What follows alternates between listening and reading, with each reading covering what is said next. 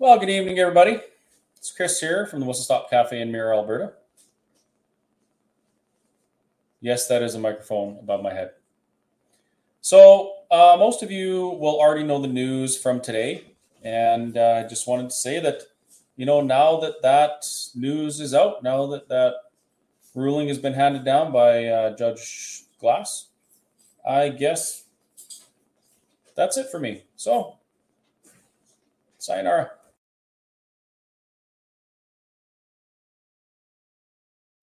Just kidding.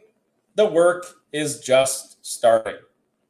So, welcome to the unknown number of the Chris and Kerry show. Today was a pretty good day. Uh, actually, it was a wonderful day, and the wonderful day was nothing to do with court. I did attend court today for about five minutes. Uh, the wonderful day happened after court. And uh, the wonderful day was because of the friends and uh, damn near family that I've met over the last three years due to my stance on the COVID restrictions and the government's response to COVID, to the pandemic, whatever you want to call it. Uh, it's been an awesome ride. And today uh, I was actually acquitted of all of the charges stemming from my stance, my protest against horrible government policy. Policy that uh, plainly, it's plainly obvious that the policy was worse than the disease. The cure was worse than the disease. We see that now. I mean, there's really no denying it. And uh, we're put on this weird trail, or this weird path where, uh, you know, society is divided about this. And now we're faced with some even bigger questions than before. So, because we have questions and because uh, it's, you know, requires more brain power than I have, I'm going to bring on the smartest and most interesting man in the world, Mr. Kerry Lambert. Uh, thanks, Kerry, for. Oh, I'm so jealous. I I trying to open a beer. Okay, I'm kidding. Usually, I've got usually a beer. beer behind you when it opens. How do you do that? Where is where is your beer? Do, uh, I have to, do I have to wait to open this? No, go ahead. Okay. I will have a sip of my delicious water. There you go, just like that. I still can't. So, guess what happened today, Kerry? I don't know. I wasn't there. I was busy planning a rodeo. Oh, well, I went to court today. I was Did there you? for all of five minutes, yeah. and the crown prosecutor invited the judge, the judge to acquit me of all charges because there was no reasonable likelihood of conviction on my charges. Uh, my my lawyers, of course, didn't object. AHS's lawyers didn't object, and the judge looked at me and said, "Mr. Scott, I'm acquitting you of all charges. You're free to go." And that was the end of that. Absolutely. That was the end. That was the end of everything. So and, that's and it. you know what? We we, we kind of well, there he go, there he went. I'm not sure what happened to him. I'm just kidding. I was gonna say what I found most uh, bizarre was number one. It was a small courtroom. Not that that really means anything, but it was a sm- much smaller courtroom than we've uh, been in before, and only your lawyer was there. Everybody yep. else was in a Zoom and uh, terrible audio, terrible video, but at least you could see that the prosecutor was kind of like this, and yep, yep, we're that's it, we're we're done. Yep, that is what happened. Yeah. Uh, yeah, it was full courtroom, and that doesn't. I mean, the courtroom was pretty small, but it was standing room only. And you know what? I caught a smile, or I, I think I caught a smile on even the crown prosecutor's face when the courtroom erupt in cheers and clapping. Yes. And acquitted me. You know, I, I maybe I was just seeing what I wanted to see, but it appeared to me as though we had a little bit of a smirk. And I think Anyhow, if, that, if that cheering had gone on for five more minutes, I think the, the judge would have said, okay, settle down. And of course, of course. So there's a lot of questions now. What does this mean? Is everything done? Can we just go back to life as normal? What are, what's your answer to that, Kerry? Oh man, wouldn't that be great to go back to like 2019 or maybe even I'm not even sure when normal actually was initially because again, our eyes have been opened so much to say oh, even 2019 wasn't right. Maybe it was 2018 or maybe it was even 2012. Maybe it was 1896. I don't know, you know when the uh, I, original or the normal would have been. Apart from um, you know the terrible things that we saw occur over the last three years, and to be fair, terrible things have been happening forever. We just maybe didn't notice them. Yeah. I think we're better off now than we were then. I don't want Oh, that yeah. back. I don't want the normal back where I just continue to live my life as if I don't, you know, have any voice or any responsibility to determine the course of society. Yeah. I don't want to go back to that. I don't want to go back to a point where I look at or I watch the news every day and I say, "Oh, it's a good thing there's a new politician that's going to come and help us." That was normal for me. Um. That's not normal now, and I don't ever want to go back. And if anything, the silver lining in this is that people like me and you and thousands, millions of other people across this country and the globe uh, have started to pay attention, and we've realized that we have a responsibility to keep our government accountable and participate wherever we can. We complain all the time about the lunatics running in the running the asylum, and then we're happy to sit in our little cubicle in the asylum watching Netflix while they do everything. And You know- no more of that. even with with all the bars and stuff that I deal with in terms of my jukeboxes and arcade games, and even the the, the bars that I was like really hands on with, there was always this group of old guys, and I do mean old guys, like at least my age, that would go in and have coffee and complain about what was going on. Yep. And I would agree with them or whatever, and you know, you serve them, and uh, but what I think now and I and I've done this is if somebody's complaining like that, I actually go and sit down with them and say, "Yes, but did you know that you can actually make some change?" And that is a conversation that people need to be having a lot more. And that's the conversation that's happening right now. So, for those of you that aren't aware, uh, I was charged back in 2021 with contravening the Public Health Act. Um, and my charges stemmed from my refusal after a year of compliance.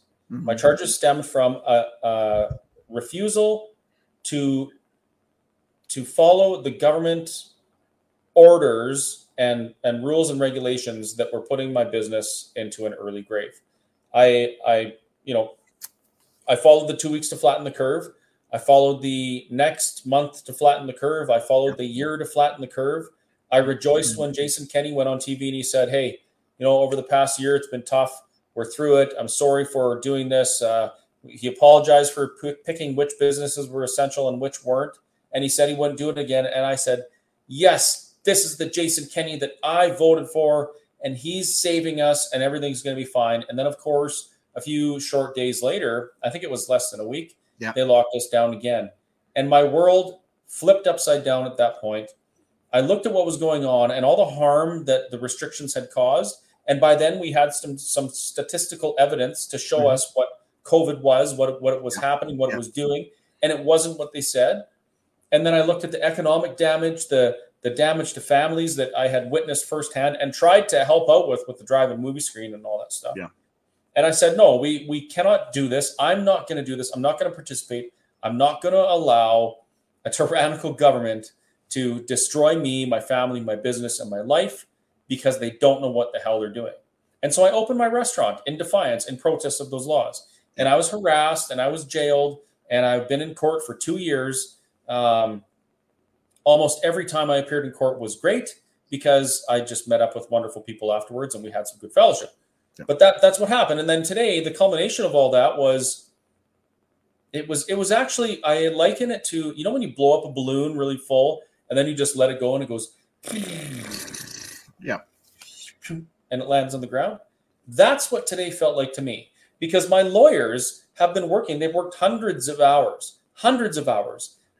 Kerry, you and I have talked to and interviewed dozens, if not hundreds, of people by this point. Yeah. Uh, many of them experts in these field. We, we've talked to dozens of expert witnesses that were willing to testify on our behalf. Yeah. Um, we've gone through so many things to defend ourselves and prove that what we were saying was accurate and the government shouldn't have done what they're doing. The And national it all came Inquiry- down to, Yep, yeah.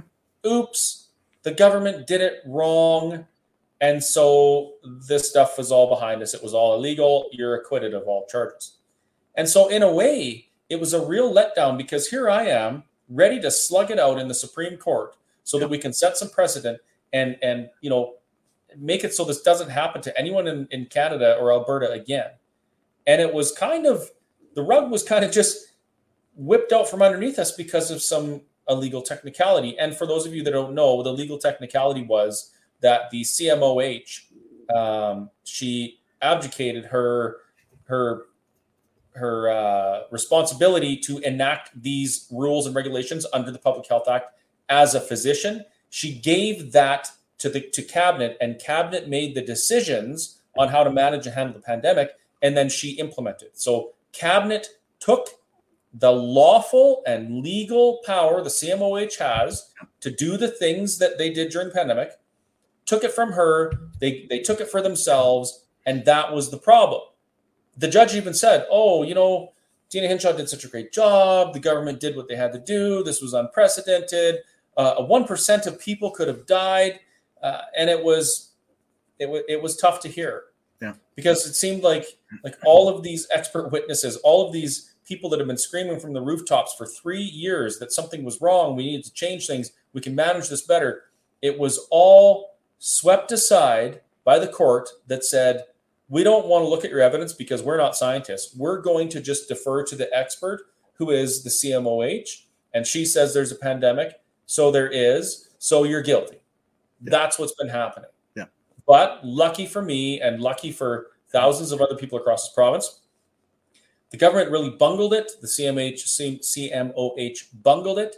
And the restrictions and mandates were, in fact, unlawful. Yeah. So near miss, I would say.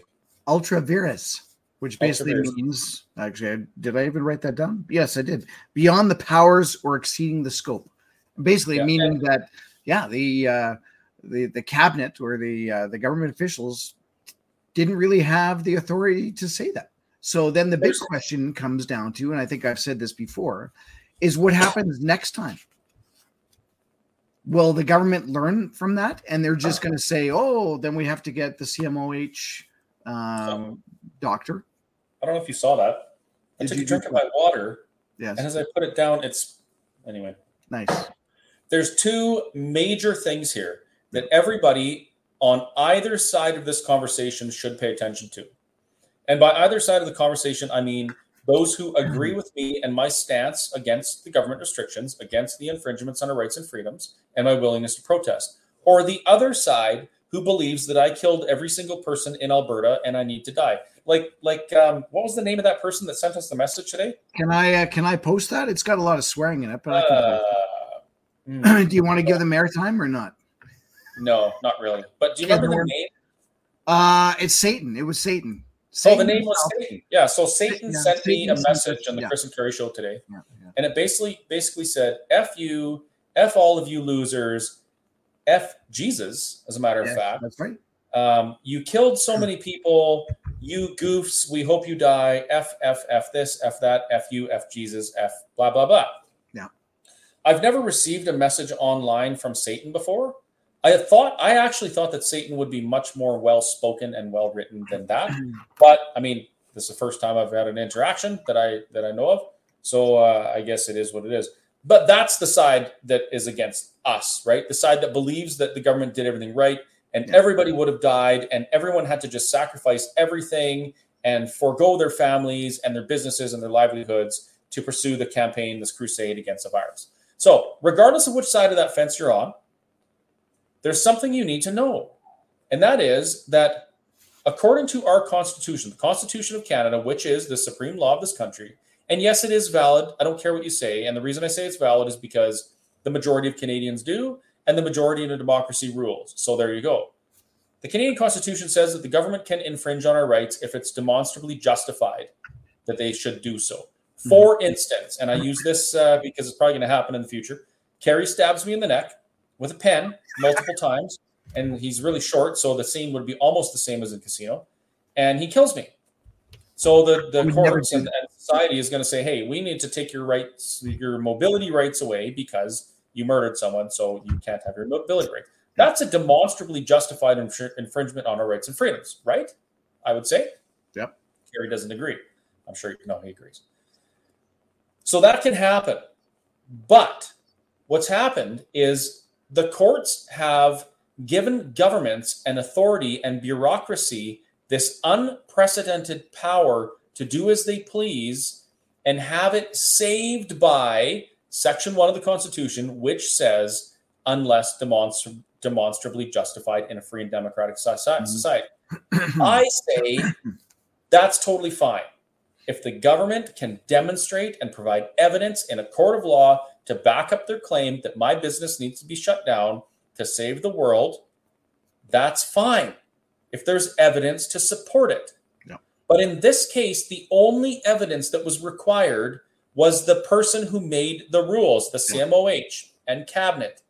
The judge said in some in some cases, and these were some landmark cases, I take judicial notice that there is a pandemic, meaning the judge says, I don't need to see the evidence because I can see it all around me. Mm-hmm. I see people dying in the streets. I see people falling over dead in China. I see a ban on bat soup in Wuhan, China. So therefore, I know there's a pandemic. I don't need to hear from Dr. Paul Alexander. I don't need to hear from Dr. Byron Bridle. I don't need to hear from Dr. Eric Payne or any of these other experts on virology and immunology and vaccines for that matter. I'm just going to notice that this is happening. And then I'm going to use the evidence, or I'm going to use the word of the person who's making the restrictions as evidence. So Deena Hinshaw says, Judge, there's a pandemic. The judge says, okay, do what you want. The Public Health Act says you can take any measure you deem necessary to deal with this pandemic. Any measure. You can seize any property, personal or public. Yep. You can put anybody you want in jail. You can chain any businesses doors shut. Anything to manage this pandemic. That's the power that the CMOH has. And if you're willing to allow an unelected official, an unelected bureaucrat, in this case, a physician with less than a couple years of practical experience as a physician, mm-hmm. if you're going to let them have that power and you're not going to demand that they back up their claims for, your, for infringements on your rights and freedoms, we have a huge problem. That is a huge problem. That's the way it sits right now. They can close your church, they can close your restaurant, they can take your children away from you, anything they see necessary. Problem number two this country has what's called the separation of powers. And by separation of powers, I'm talking about the separation of powers between the judiciary, the legislative branch, and the executive branch or the crown. Yeah. So the legislative branch, we elect people to go into the legislature and make laws on our behalf. For instance, they do things like they come up with the highway, the uh, motor vehicle motor vehicle traffic act that says if you do 140 kilometers an hour in a school zone, you're losing your license because you're a danger to society. That's fair. That's a clear, present, reasonable uh, assumption that that's going to harm a child and that person shouldn't drive. So we make laws to the benefit of society. And the reason we do that is because if we don't, we have no way to peacefully coexist. So we mm-hmm. have to make these laws to our benefit. Now, the judiciary, the judiciary, they interpret that law. So if I have a, a problem with Kerry and it has to do with a law, we go before the judiciary and the judiciary interprets the law and they make a decision on who is within the law and who is uh, outside the law and who's right who's wrong. Then we have the crown or the executive or the RCMP. They're the they're the they're the ones that enforce, right? So yeah. if when Kerry stabs me in the neck, somebody calls the police and the executive branch of government comes in and they take Kerry and they bring him before the judiciary. Those three things are supposed to protect us in the middle. Mm-hmm. They're supposed to be independent of each other, work on their own within the law to our benefit. That sounds like a great way to do things, but there's a problem with that.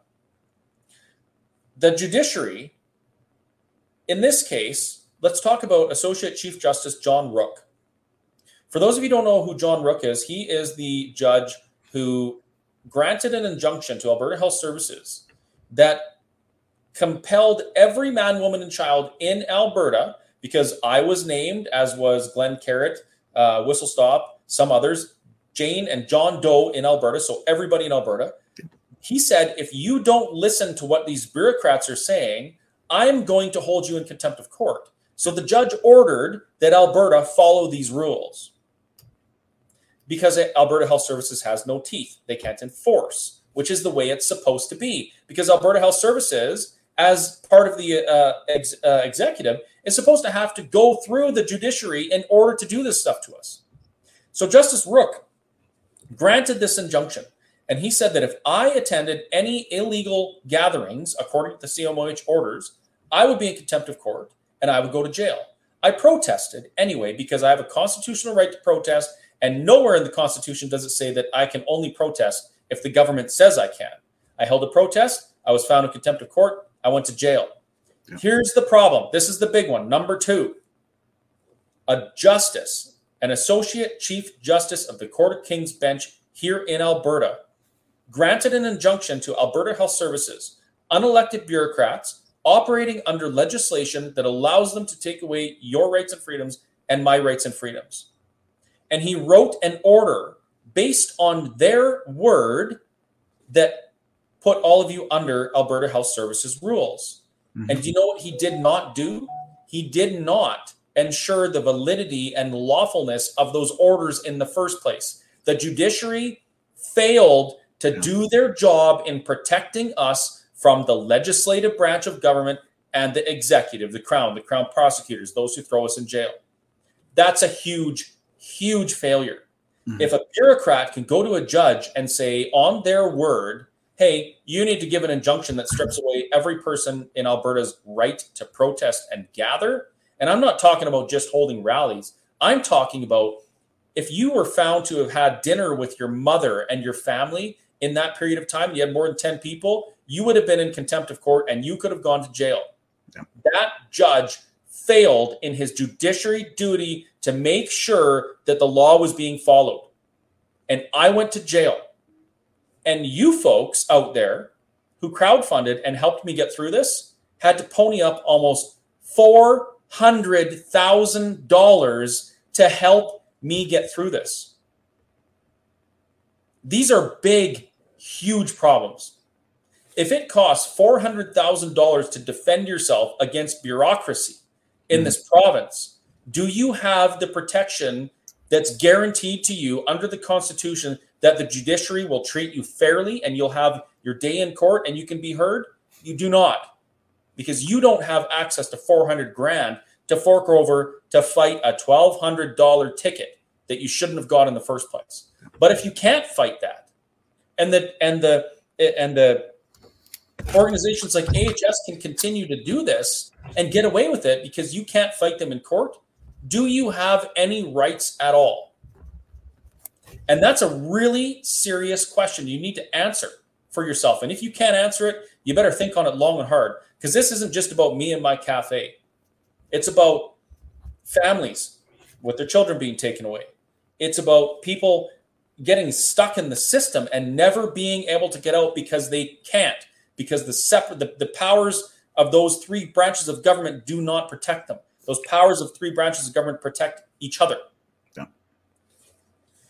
Now, somebody told me that I talk long before, so I'm going to probably me. I'm going to stop for a minute and I'm going to let you share your your thoughts on this, Kerry. Well, and that's yeah. There was a few things I wanted to say. Number one is about the the fighting and the four hundred thousand and all that sort of stuff. So here here's my take on this is you're right. There's there's a lot of bar owners and restaurant owners and uh, a, a, banquet hall owner that I know in particular that they lost their business because really they had no way of backing up and no way of fighting the legal uh, legalese. So they they folded. So the downside is, according to I guess law, it would just look like the business just folded right? They they didn't have any fight in them. There was nothing you know nothing on the media. There was nothing that anybody could say well you know what? They they put up a good fight but uh, that didn't happen. They folded like a house of cards. So the downside with that sort of thing is when when you when you fold that fast you really don't have any fight to come back later so i think not to pat uh, chris too much on his back because he gets that all the time but they just AHS and the RCMP and all that just happened to pick on the wrong guy. Somebody that was actually going to say, you know what, I'm going to stand up no matter what. And then we had Rebel News and the Democracy Fund come in and crowdfund. And because of that, you were able to go as far as as you have and and win, right? Even with our own bar, Outlaws, uh, my business partner Marla, somebody said, uh, and uh, make sure that kerry tells a story about him and his wife. No, you don't want to hear about my story about my my me and my wife. No, Marla is just my business partner. but uh, essentially, we yeah we opened Outlaws, and uh, you know we did just like what Chris Chris said. Like that first year, we followed the rules. It was open, close, plexiglass. We opened up primarily as a music venue. We had a stage. Um, and we were going to do, you know, karaoke and all that. And of course, with the pandemic, we couldn't do any of that. So we end up, uh, you know, basically trying to struggle through in plexiglass, and we'd have uh, musicians come and they'd wear a mask and play behind the plexiglass. It was all ridiculous because even another place in Calgary called Mikey's Juke Joint. Uh, hi, Mike Clark. Um, they actually built this plexiglass box. So if you were a musician and singing, or like my case, playing harmonica or something like that, you were actually in this box. So the spray or saxophone, I guess, would not get outside the box. However, if you were playing, say, piano or guitar, you were just behind this one plexiglass piece. So we adopted that at Outlaws because we actually had kind of a, an enclosed stage in the back. So we just had the plexiglass in front, and we had a couple of musicians come in and they just played guitar, which was great. And over the you know course of a few months, they said, okay, well now we can get back to singing. So we get back to singing and uh, and again it opens up the uh, uh, people are now getting sick again. And so they said well we're going to just shut everything down. So essentially that's what we did. If you remember christmas of 2020 uh, well t- christmas of 2020 that's when they really closed us down for two weeks. But it ended up being i think it was eight weeks if not nine weeks at that at yeah. that point. And that was my that was my line in the sand. Actually my yes, line in absolutely. the sand was the previous week but I was too chicken. Yeah. And yeah. it took that next week to get me to get me fired up enough. Yeah, well, and and and we didn't even. I did. So here's another thing. I hadn't even heard of Chris Scott up until probably January 22nd, 26th, or something of 2021. And we were considering just opening up out of the blue as well and saying, you know what, forget these restrictions. We're just going to do it. Of course, we're in Calgary. I can't read that. My mother. No. Hi, mom. Hi, mom. First, we're in Calgary, and uh, we would have been shut down right away. So we ended up calling Chris and saying, "So how are you open? Like, what, what, what's, what's the, uh, what's the secret to, uh, to being open?" And he said, "Just open." So uh, we talked to a couple lawyers, and they advised us not doing that. But we said, you know what? Our line in the sand is when we do reopen, we're not doing the masking. And my own personal uh, line in the sand was the contact tracing book, which was short lived, anyways. But I was concerned what they were actually going to do with that contact tracing information. Would they have everyone's name written down and they would go and knock on people's doors and automatically say, you know what, you were at this restaurant when somebody else was sick. You cannot leave your house for three months. Like we didn't know what they were going to do. So that was my line in the sand. And AHS came in that first week. We opened on February 8th of uh, 2021 uh, about two weeks after Chris had opened. And um, by the 12th, we were given a warning by AHS that we needed to follow their masking rules. Uh, and we had three people who could not wear masks that worked for us. And we said, no, we're, we're going to let them work. We're going to have, uh, have them have a job. And, um, and AHS didn't like that. And they didn't like the way we did the contact tracing book so here's the other thing. The majority of the people majority of the restaurants out there did exactly what we did. Put a contact tracing book out there and put a pin and said you know what? If you're going to be coming into the restaurant you write down your name. You write down and you know what's amazing about that? What's that? Jason kenney ate in every restaurant in alberta simultaneously every day for that entire time to contact tracing. And of course his phone number was 8675309 yep I know I wrote that down a few times, much to the chagrin of some people that I would. I wrote down his office number. Did you? That's yeah. brilliant. Yeah. So uh, you know, we did that, and then we had to write up, you know, uh, what our what our changes were going to be in our policies and all that other bureaucratic stuff. We had OH and S come in and uh, tell us what we needed to do, and uh, again, this whole thing, AHS prior to any of the pandemic, and Chris will attest to this really they would come in they'd check the the temperature of your dishwater they would check uh you know what what your refrigerator was Coolers and your yeah. hot holding because and, yeah, really that's, things, right? that's the major issue is whether or not you're gonna cross contaminate or if you're gonna get uh, uh germs uh, you know bacteria growth or whatever That's kind of that's what they were really set up for. And all of a sudden they had this extra power to them. And they said, you know what? And masks. yeah, and masks, masks behind the power. And um, they would come in and, and basically say, this is, you know, you, you got to follow by these rules. And I have video that uh, when they came in with uh, uh, Art Artur Pawlowski would say the Gestapo, and it really was. We had the, the Calgary Police Service Gang Suppression Unit, The Come in. seven foot tall, like huge dudes. bricks, bricks guy, like they were like this, right? And they came in because obviously I'm such a terror, I'm such a, a threat to them. And um, the AHS guy came in, and now that AHS guy, I, I actually forget his name off the top of my head, but I, I did keep notes of all that stuff. But he was like 5'10 and probably weighed 120 pounds soaking wet.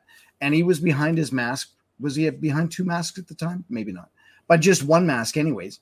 And he came in and he had the police there to basically say, you know, we're going to shut you down. And um, and again, Rebel News did a uh, uh, a couple of stories on us, and then we ended up going on a couple of other things, uh, another uh, couple of news services. That was not our intent. We did not want that. Other than at the time, it was like, well, if we're the only ones standing up, maybe we can light the fire under the asses of some of the other restaurant and bar owners, and maybe they'll do exactly what we're doing. Because in mass numbers, then any anything is possible. But no, they also caved like a house of cards. So businesses, restaurants were still open, but they were doing backdoor shenanigans, is what I'll call it, where they would let people in from uh, from uh, backdoor. Uh, you know, and even when the um, when the vaccine mandates came in, that was specifically what they were doing. Is that people would come in, you know, and flash a card of. Of uh, in, instead of their driver's license, they'd show a library card, or maybe show a picture on their phone as a QR code would be a picture of a cat. There were lots of ways to get around those things, but they ended up looking at certain businesses and Outlaws Tap House in Calgary, which is Mar- uh, Marla and mine. They went after us. They were looking at the Whistle Stop Cafe. They were looking at places like the Tipsy Cow in Hanna. Anything that would that they think that they could pro- possibly get in and just break us break us down and say you're closed. But again, I think they picked the wrong people because if anything, that just lit lit the fire fire under my ass. Well, it gave you look at all the time it gave you to focus on doing something. Well, and that's true. right? Yeah, you're right. Because up until then, there was like I had no time because you're running a bar, right? You're you're constantly busy. So, folks, you notice the shirt I'm wearing. It's up. This is my Alberta Prosperity Project shirt. Today, I gave a, a couple of interviews to random news outlets. Yeah. And, you know, I made sure to, well, actually, first of all, I made sure to thank uh, uh, Gil McGowan and the. Uh, That was brilliant.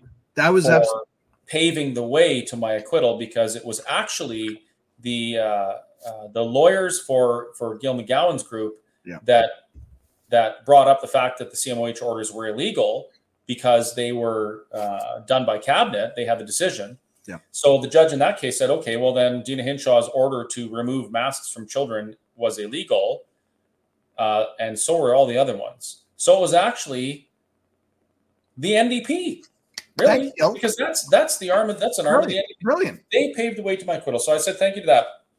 But I also mentioned um, I'm going to post that as well because I know there were like CTV was there and they recorded the entire thing. And of course, I did, was yeah. behind. I was behind recording it.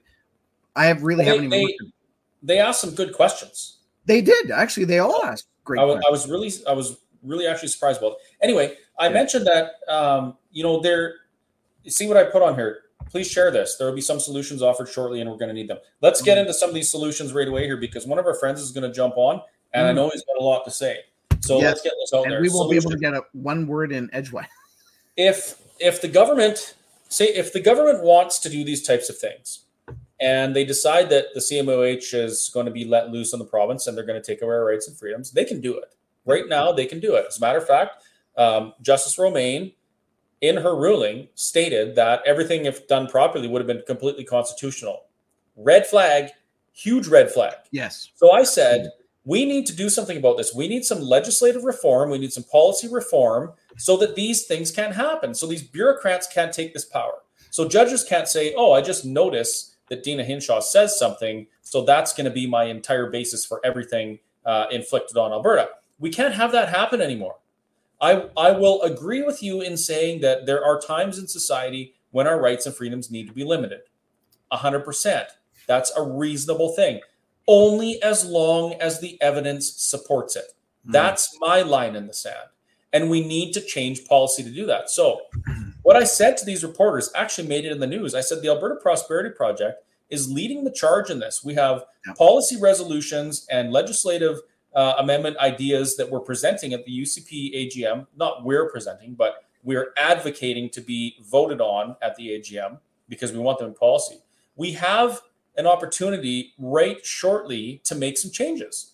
We can tell the government, listen, we're not okay with you giving uh, control of our rights and freedoms to unelected bureaucrats. That's a big no no. Mm-hmm. And we're not okay with the courts always siding with you guys. You know, we want to make sure that the courts protect us as well because that's what they're there for.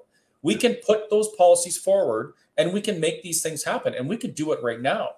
So if you're worried that the government's going to um, do the same thing again and lock us down or whatever, then get off your ass and get involved in this. And let's uh, let's make some policy changes and get some legislation enacted to our benefit, to the people's benefit. Let's take some power away from unelected bureaucrats and let's give the power back to us. Yep. It's ours anyway. And they took it, they stole it. And now we just watched we watched the government take power that didn't belong to them. You see what I'm saying? Mm-hmm. I had a man come to my restaurant early in the morning, scare the crap out of my uh, young cook that was there opening by herself, bringing like a behemoth of an RCMP in like this, telling her that if she did anything, they were going to arrest her. If she called me and told me what was going on, they were going to arrest That's her. Right. That's when right. I arrived, as I'm walking around the building with this with this fella, I said, You don't have the authority to take my property. You don't have the authority to do this to me. And he stopped. He looked me dead in the eyes with his face half masked and he said, I have all the authority. Well, you know what? He didn't have one shred of yeah. authority to yeah. do what he did. They did not have the authority to do to me what they did. Mm-hmm. And for those of you saying you need to do something about this, you need to get some remedy. Oh, believe me, I will. Yeah. This isn't the this isn't the end for me. This is this is merely the end of that phase of it. Mm-hmm. This is the end of, you know, wondering if I'm going to be fined into oblivion. And this is the beginning of the real fight, the fight that changes the laws in this province or maybe even in this country and gets us to a place where this can never happen again. Because I don't care who you are or who you work for. If you're going to come and take my rights away from me, or you're going to take my neighbors or my friends' rights away from them, or even my enemies, and you don't have the authority to do so, I will not stop until mm-hmm. I get you or we change something so you can't do it again. And that's yeah. a promise. That's yeah. where I'm at now. Yeah. And uh, you know what? Our friend is calling me. Apparently, he didn't get the invite, so I'm just going to send it right now. You can do and that. stop talking longly so that you can talk.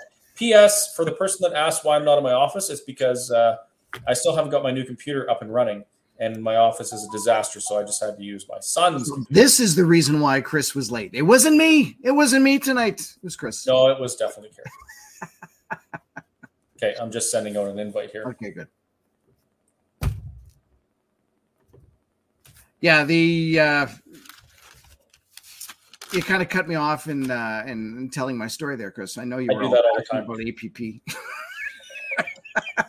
but all I really wanted to say was that when AHS AHS did not actually shut our bar down. It was through the police, and then they ended up. Um, AHS basically went to AGLC, the Alberta Gaming Liquor and Cannabis, um, uh, here in in Alberta, and they basically took away our liquor license. Well, it's difficult to be a bar um, if you don't have the ability to serve liquor. Some have, for a very short time, but of course we we were looking at something indefinite. And uh, and even when we were thinking of staying open and doing that, they decided to put pressure on our landlord as well and saying, you know what, this doesn't make any sense. You you guys need to shut them down. So then we ended up having a meeting with our landlord, and of course, at that point, everyone was behind rent. We didn't take the CERB or whatever it was because, again, the rules were changed. Uh, we actually had to be in business and starting business it be in 2019 or earlier. And of course, we didn't open until February 28th of 2020. And then we were shut down March 17th of 2020 because that's the way that they did it. St. Patrick's Day, the St. Patrick's Day that never happened and and really that's that's kind of how we end up uh, losing the bar was um, the landlord basically took away our keys and um, and you know there was only so much that we could fight with and we went back and talked to our lawyer about it. And again we were just little guys and didn't have you know a big pile of money. There was no democracy fund. Although at that point i guess they had taken some collections for uh, for people like um, uh, for for people like uh, like Chris and uh, even in Wes at uh, Mom's, uh, Mom's Cafe in um, in uh, Red Deer. Uh, and uh, speaking of which, he's his his uh, court case I think is September fifteenth, uh, or yeah, it's September fifteenth. So I, we should probably have a few people at the Red Deer one, uh, Red Deer courthouse for that one as well. But all of these are now being thrown out, and um, which begs the question of course people are asking so what's next for chris scott like are you well, going to try and make some uh so i would i would have to say to that like that question's been asked over and over and over again and we have a guest in the waiting room ready to come on mm.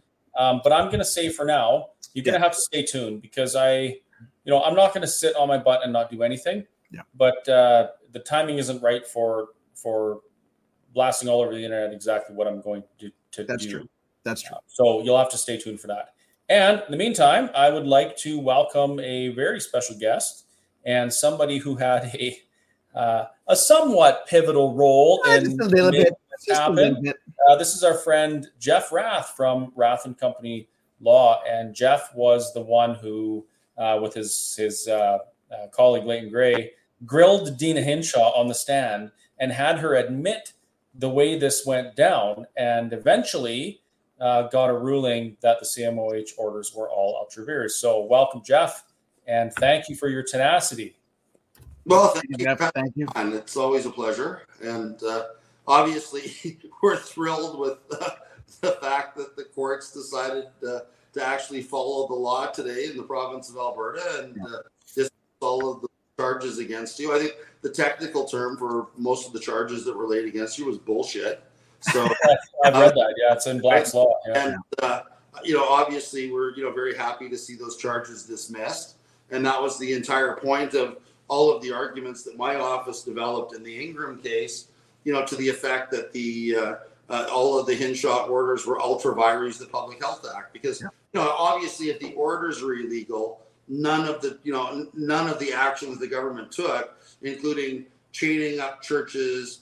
Um, yeah you know, chaining up your restaurant, throwing you in handcuffs, all of the despicable things that were done at the direction of AHS throughout the pandemic, um, you know, were lawful.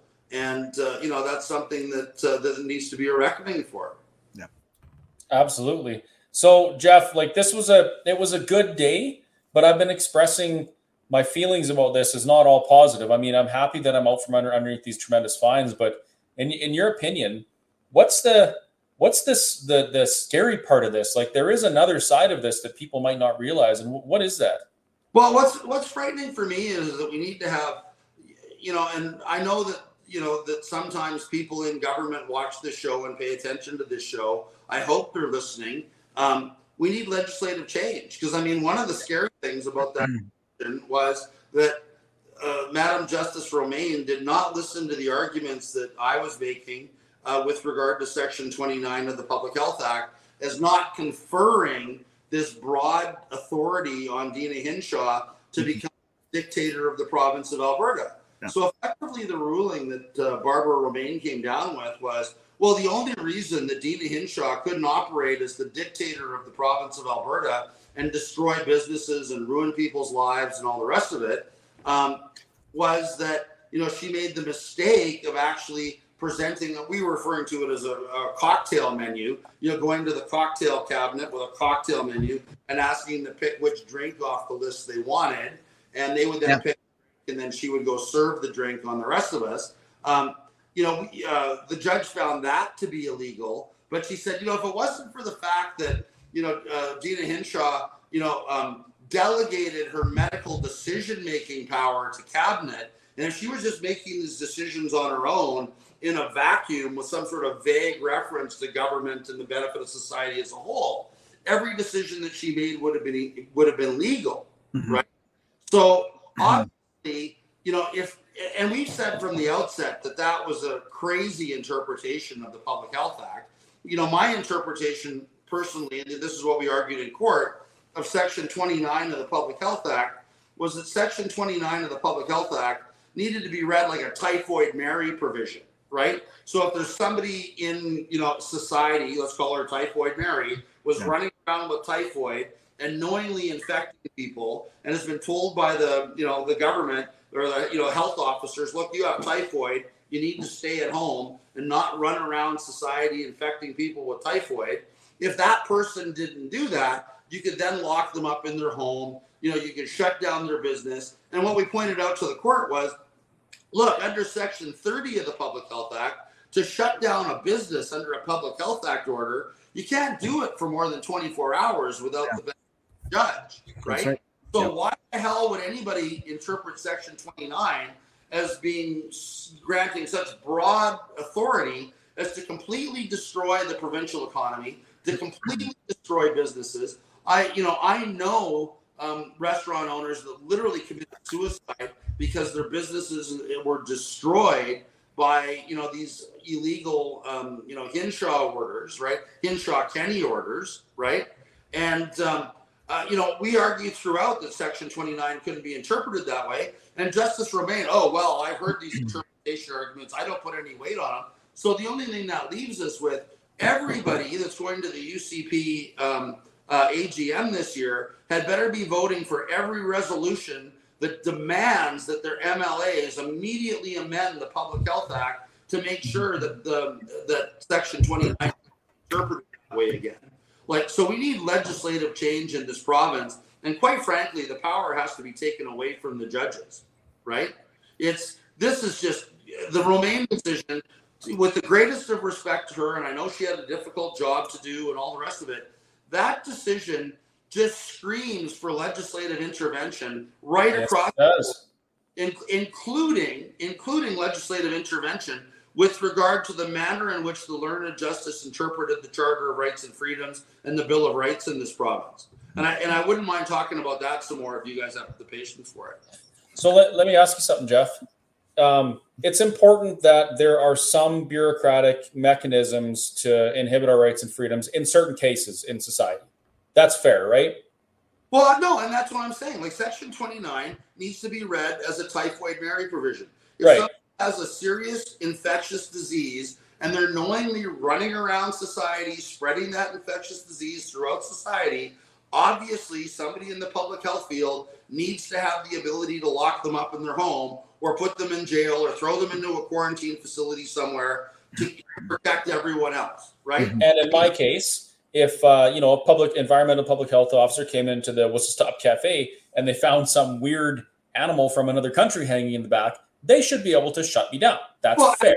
Right? Absolutely. Or found that you know the conditions in your kitchen were unhygienic and you were you know routinely giving people food poisoning or whatever it was. I mean, those are the types of things that public health officials should be able to do. But the suggestion that all we need, and, and I'm telling you, the more research we do into this, the more it's looking like the decision tree on this is somebody in the WHO or somebody with the WEF would tell Trudeau what to do. Trudeau would tell Tam what to do. Tam would tell Hinshaw what to do. Hinshaw would suggest to Kenney what should be done because she wanted to keep her hands clean and not be sued, right?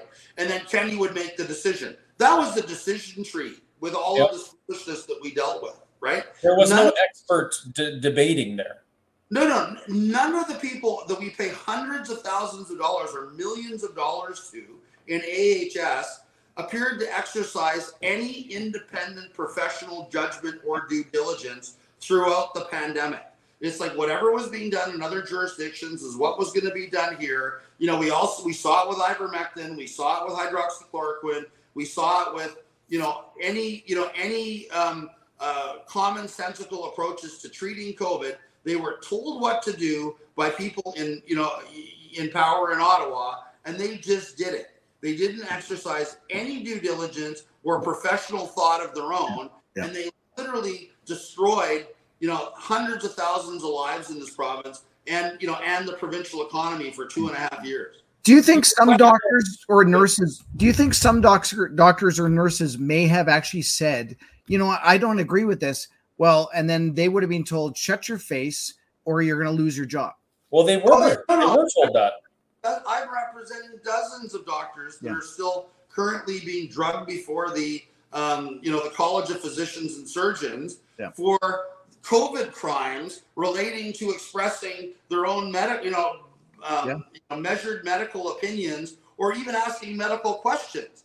You know, I represent a doctor that you know that everybody's probably heard of. Uh, you know, Dr. Eric Payne.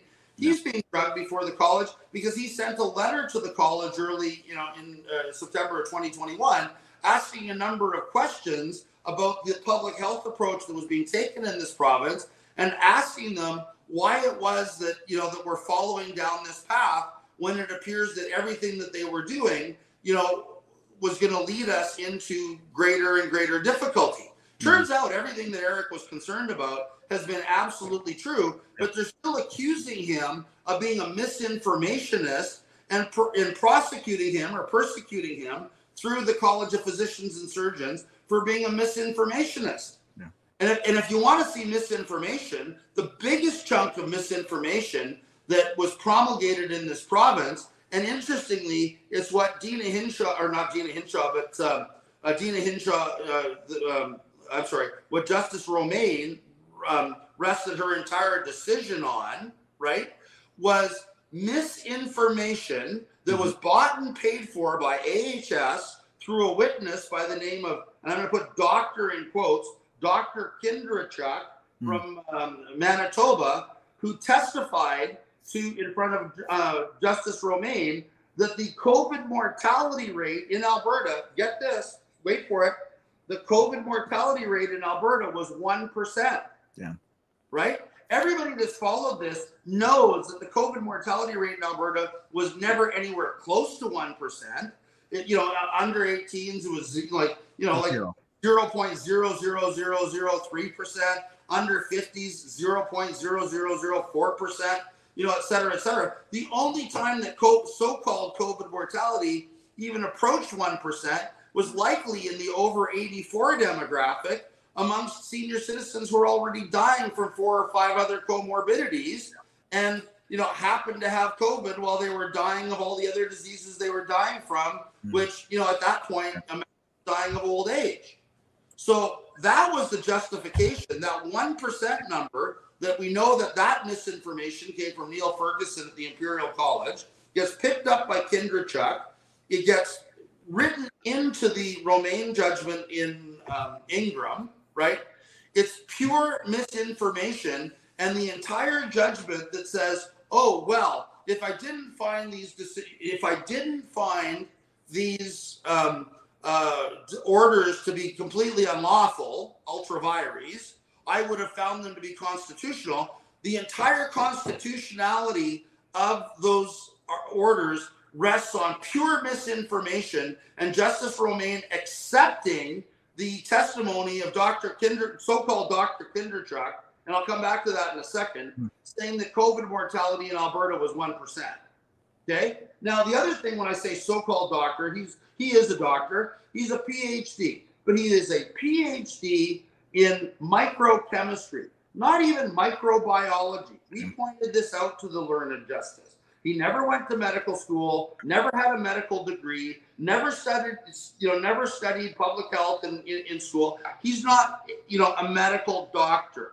He's a guy that, you know, was making his living as a microchemist, right? And then along comes COVID, gets, you know, gets to co-author a couple papers on, you know, on virology and is now touting himself as a virologist. It would be the equivalent of me as a lawyer with no scientific background whatsoever, you know, getting you know stick you know getting somebody to stick my name on a medical paper, you know, because I have some public policy experience in this area, and then getting to call myself an expert in you know in whatever field of science it is with my honors degree in political science and my honors degree in law, yeah. right?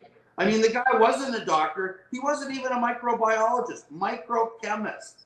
And he's putting forward mi- pure misinformation to the court. And the court preferred his testimony as a microchemist from Manitoba over the testimony of Stanford professor Jay Bhattacharya, right, mm-hmm. who has degrees coming out of his ears from Harvard, you know, you name it, in you know, in you know, in the field of medicine, in you know, in the field of uh, epidemiology, you know, in the field of health economics. You know, she preferred Kindrachuk's testimony yeah. to um, to Bhattacharya's, and and all Kindrachuk's testimony was was pure misinformation designed to mislead the court. And they, you know, and unfortunately, the court was misled, and her entire charter argument and everything she said about how she would have upheld the charter arguments on the basis that 44,000 Albertans were going to die um, on the basis of uh, Kindrachuk's testimony of a 1% um, COVID mortality rate that she found, you know, she accepted that as fact and that's the basis that you know Justice Romaine would have denied all of our charter rights. Mm. So that's dangerous. Oh, absolutely. And, and, you know, and if there's anybody from any, any MLAs listening tonight, any members of the government, any members of cabinet, please internalize that everything that Justice Romaine said about the charter and how all of this garbage could have been saved by the charter was based on pure misinformation fed to her by um, by phony scientists that were, you know, literally spewing misinformation in court, paid for by AHS and their lawyers. Here's here's where I was going with my thought earlier, and it really ties into what you're saying. So I mentioned how the CMOH has really pretty wild powers, right? They can do almost anything they want in the name of health. Well, that's according that's according if, to Justice Romaine now. I mean, yeah, I statute was ever written that way. I personally, but even but to the extent that interpreted that way, the legislature now needs to intervene and completely, you know, make sure you know make sure that that statute's crystal clear that the CMOH does not have that power. Because because let's say for instance in some faraway land there's a CMOH that went to school with the previous administration's leader, the previous mm-hmm. premier. Do you not think that that CMOH with these crazy powers could be influenced by people who are not in government, who are not elected and accountable to us? That's where I'm getting at here. And one of the things that I'm I'm happy that the, the current government has done, I don't believe they've gone far enough, but they actually replaced the CMOH position with a panel. Or that's the idea going forward. This isn't one person deciding. It should never be one person deciding. It should be a panel of people doing things to the benefit of the province. Because if we give that much power to one person, and that one person decides, you know, they're gonna they're gonna have backyard barbecues with Rachel Notley and talk about how they're to screw over the government and the province and, and get a, a, someone reelected, that can happen. And one of the things with government is supposed to be checks and balances so that those things can't happen. So if we want to, you know, we want to do something going forward, we need we got to close that loophole. Well, but even the suggestion that there be a panel that can exercise that kind of power to me is ludicrous. You know, as somebody who's concerned about our civil rights and our rights as human beings, I mean, all it would take is Rachel Notley getting into power and putting five communists on the panel, and then we'd be literally run by their own little Politburo, you know, of public health. Mm-hmm. I mean, let's not forget for a second that uh, Theresa Tam has already declared that climate change is the largest public health emergency now facing Canada, and that heteronormativity and uh, capital, you know, capitalism and ableism, racism, ableism, contributors to uh, to climate change. So we have to stomp those things out. So you know, we have a panel of you know, right, you know, a little communists from within AHS, and we know AHS is full of them now, right? Making those kinds of decisions. You know, we're we're dealing with the same thing. The statute needs to be clarified. The powers need to be stripped from that statute. There's no circumstance whatsoever, if you listen to David Redman or anybody who knows anything about public health, where um, you know the complete you know, like some a panel or an individual arbitrarily locking down funds, whether those businesses are hygienic or not, um, makes any sense, right? I mean, we need to take a really careful look at the statute book. And, you know, again, I think I've spoken about it before on this program, but Um, I have a Substack called Conspiracy Facts with Jeffrey Rath. Mhm. If everybody you know looks at my last Substack, which was getting sent out, um, and I just see Ellie Matlock saying AHS needs to be cleaned out completely. I agree hundred percent. They need to be all of them fired. But anyway, getting back to the Substack, I've actually written the legislative changes that need to form part of this fall's legislative session. Where can we find this, Jeff? What's that? Where can we find it? Do you have Can you show- Just Google cons- Substack Conspiracy Facts with Jeffrey Rath, and it's my last Substack that I published. Right, Is that your page right now, Kerry? What you're Yep, sharing? yep, yep. Okay, I'll, I'll put it up here. and and everybody, when you know, if they can access it, send it. You know, send it, send it to your MLAs. I've, you know, I've had a lot going on in my life in the last couple weeks, so I've been asked to try to break that down into three resolutions that can be less than a page each. It's only a two-page resolution. I don't know if it's going to make it to the floor or not. But that having been said, that needs to be on the legislative agenda for the fall, right? I'm gonna try. I'm gonna try to get to it tomorrow before the deadline and get that get that out. Get get you know shortened versions of it out and in. But those changes that I'm proposing would address you know many of the problems that we face throughout the pandemic and would ensure that it never happens again.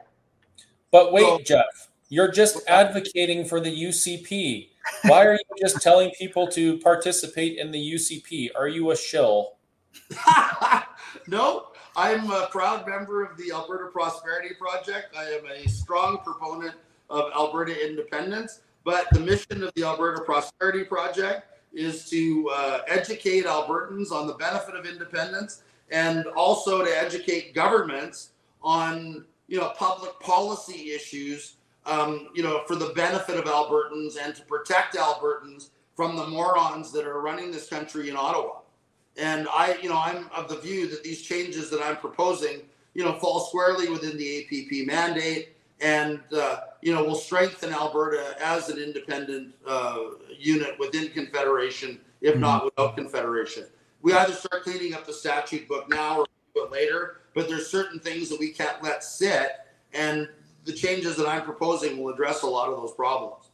Bingo. So what I say is that anytime we have chance a chance to make these kind of changes, like the UCP is our government right now. I'm not saying they're perfect. As a matter of fact, I won't I'll never say anyone's perfect. But they're our government right now. And if we have a chance to bring some of these policies forward and get some of this legislation on the table this fall, that will probably would probably end up in the spring sitting. And we can have laws as early as next year that protect us, that change some of these things. That's why There- there- I, I'm so I'm so fired up about this AGM. there's no reason whatsoever that the legislative changes that I'm proposing can't be made in the fall session. Mhm. And they Wow. could be made in the fall session so that Albertans have, you know, have the reassurance that, you know, the, you know, the, the destruction of our rights in this province have been addressed by Danielle Smith and her government. I mean, one of we the, need it this fall, what's that? and we're probably going to need it this fall. Well, no, absolutely. And like one of the changes, you know, one of the changes that we're we're demanding are, you know, are amendments to the Alberta Interpretation Act. So the judges are told flat out that um, uh, the uh, Section One rights in the Alberta Bill of Rights, to the, the protection of Alberta property rights, that these rights are not procedural, that our property rights are substantive, which means that Trudeau can't sit up in Ottawa and have a whim one day and decide to strip every firearm owning Albertan of their firearms by federal whim, right? Because property rights in Alberta mean something. And you know, and a firearm is nothing more than a piece of chattel property. Same as a fork, same as a knife, same as a piece of rope. And to be clear, you know, Canadians murder. We're a very low tech people. Canadians murder far more people with ropes, knives, gut, you know, uh, knives, uh, clubs, baseball bats, fists, you name it, than we ever do with firearms. So, you know, when the federal government says, oh, well, blah, blah, blah, it's well established that the federal government has jurisdiction over firearms control. Like, where does it stop? Baseball bat control, Yeah, fork yeah. control, knife control? Like, you know, like, there, you know, there needs to be Britain some already has knife on control. the suggestion that the federal government can completely crap all over Section 9213 of the BNA Act, which guarantees that property and civil rights in the province are within the exclusive jurisdiction of the province of Alberta. And the amendments that I'm proposing would do that. Yeah.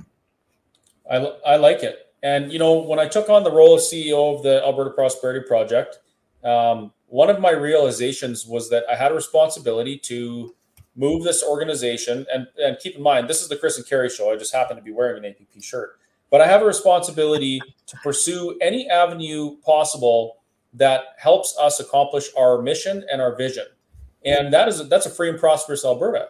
You know, my my vision for this province uh, as CEO CEO of the Alberta Prosperity Project is a province where these things cannot happen to citizens ever again unless it's actually proven in court that it has to occur.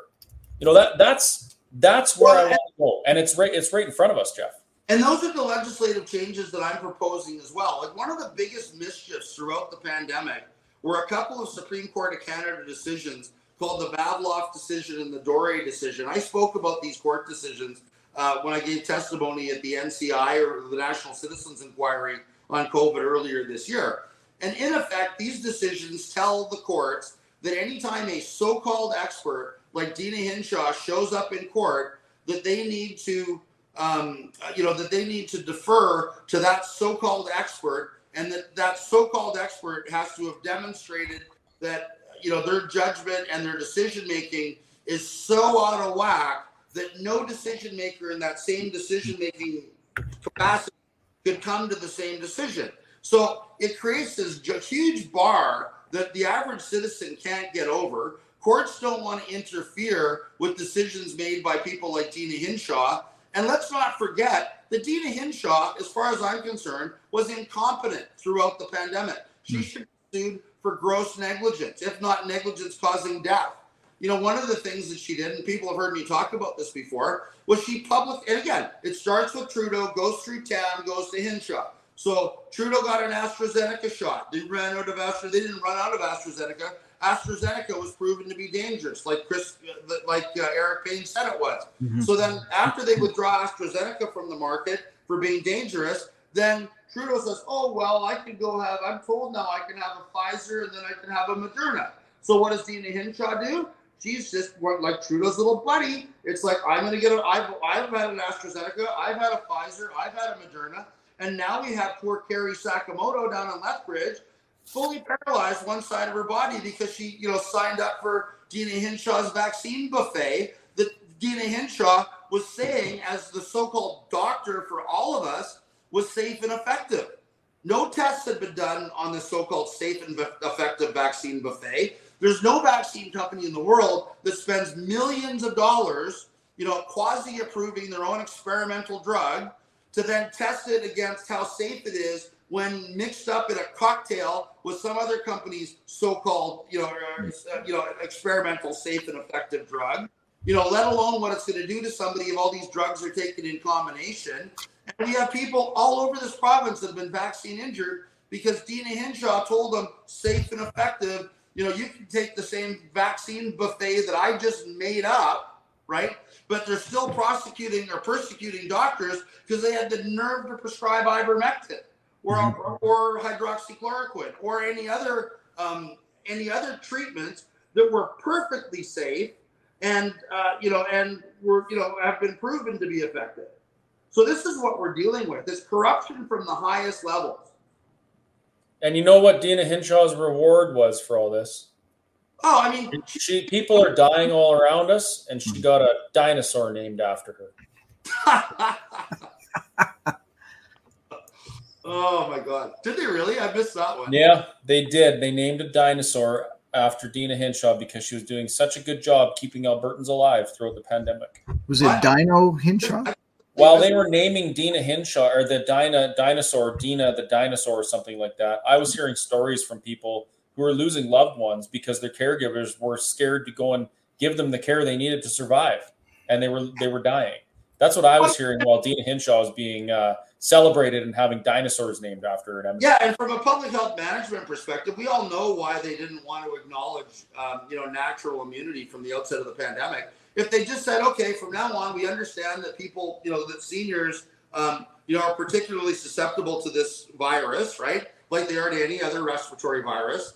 So from this point forward, right, only caregivers that have had COVID, and this is like I'm talking 2020, 20, you know, before you know going into yeah. 2021, before we had the uh, vaccines available, only caregivers that have had COVID and recovered should be allowed to work in our, you know, in our seniors' homes, right? If they implemented that step, we would have had a fraction of the deaths that we had. But all of the people in our public health establishment were so busy trying to deny the fact of natural immunity arising from, uh, you know, yeah. from infection that you know simple management measures that could have been put in place and that could have saved lives you know weren't implemented by these people that we pay hundreds of thousands of dollars a year half a million dollars a year uh, you know to exercise zero professional judgment and just do what trudeau tells them to do yeah.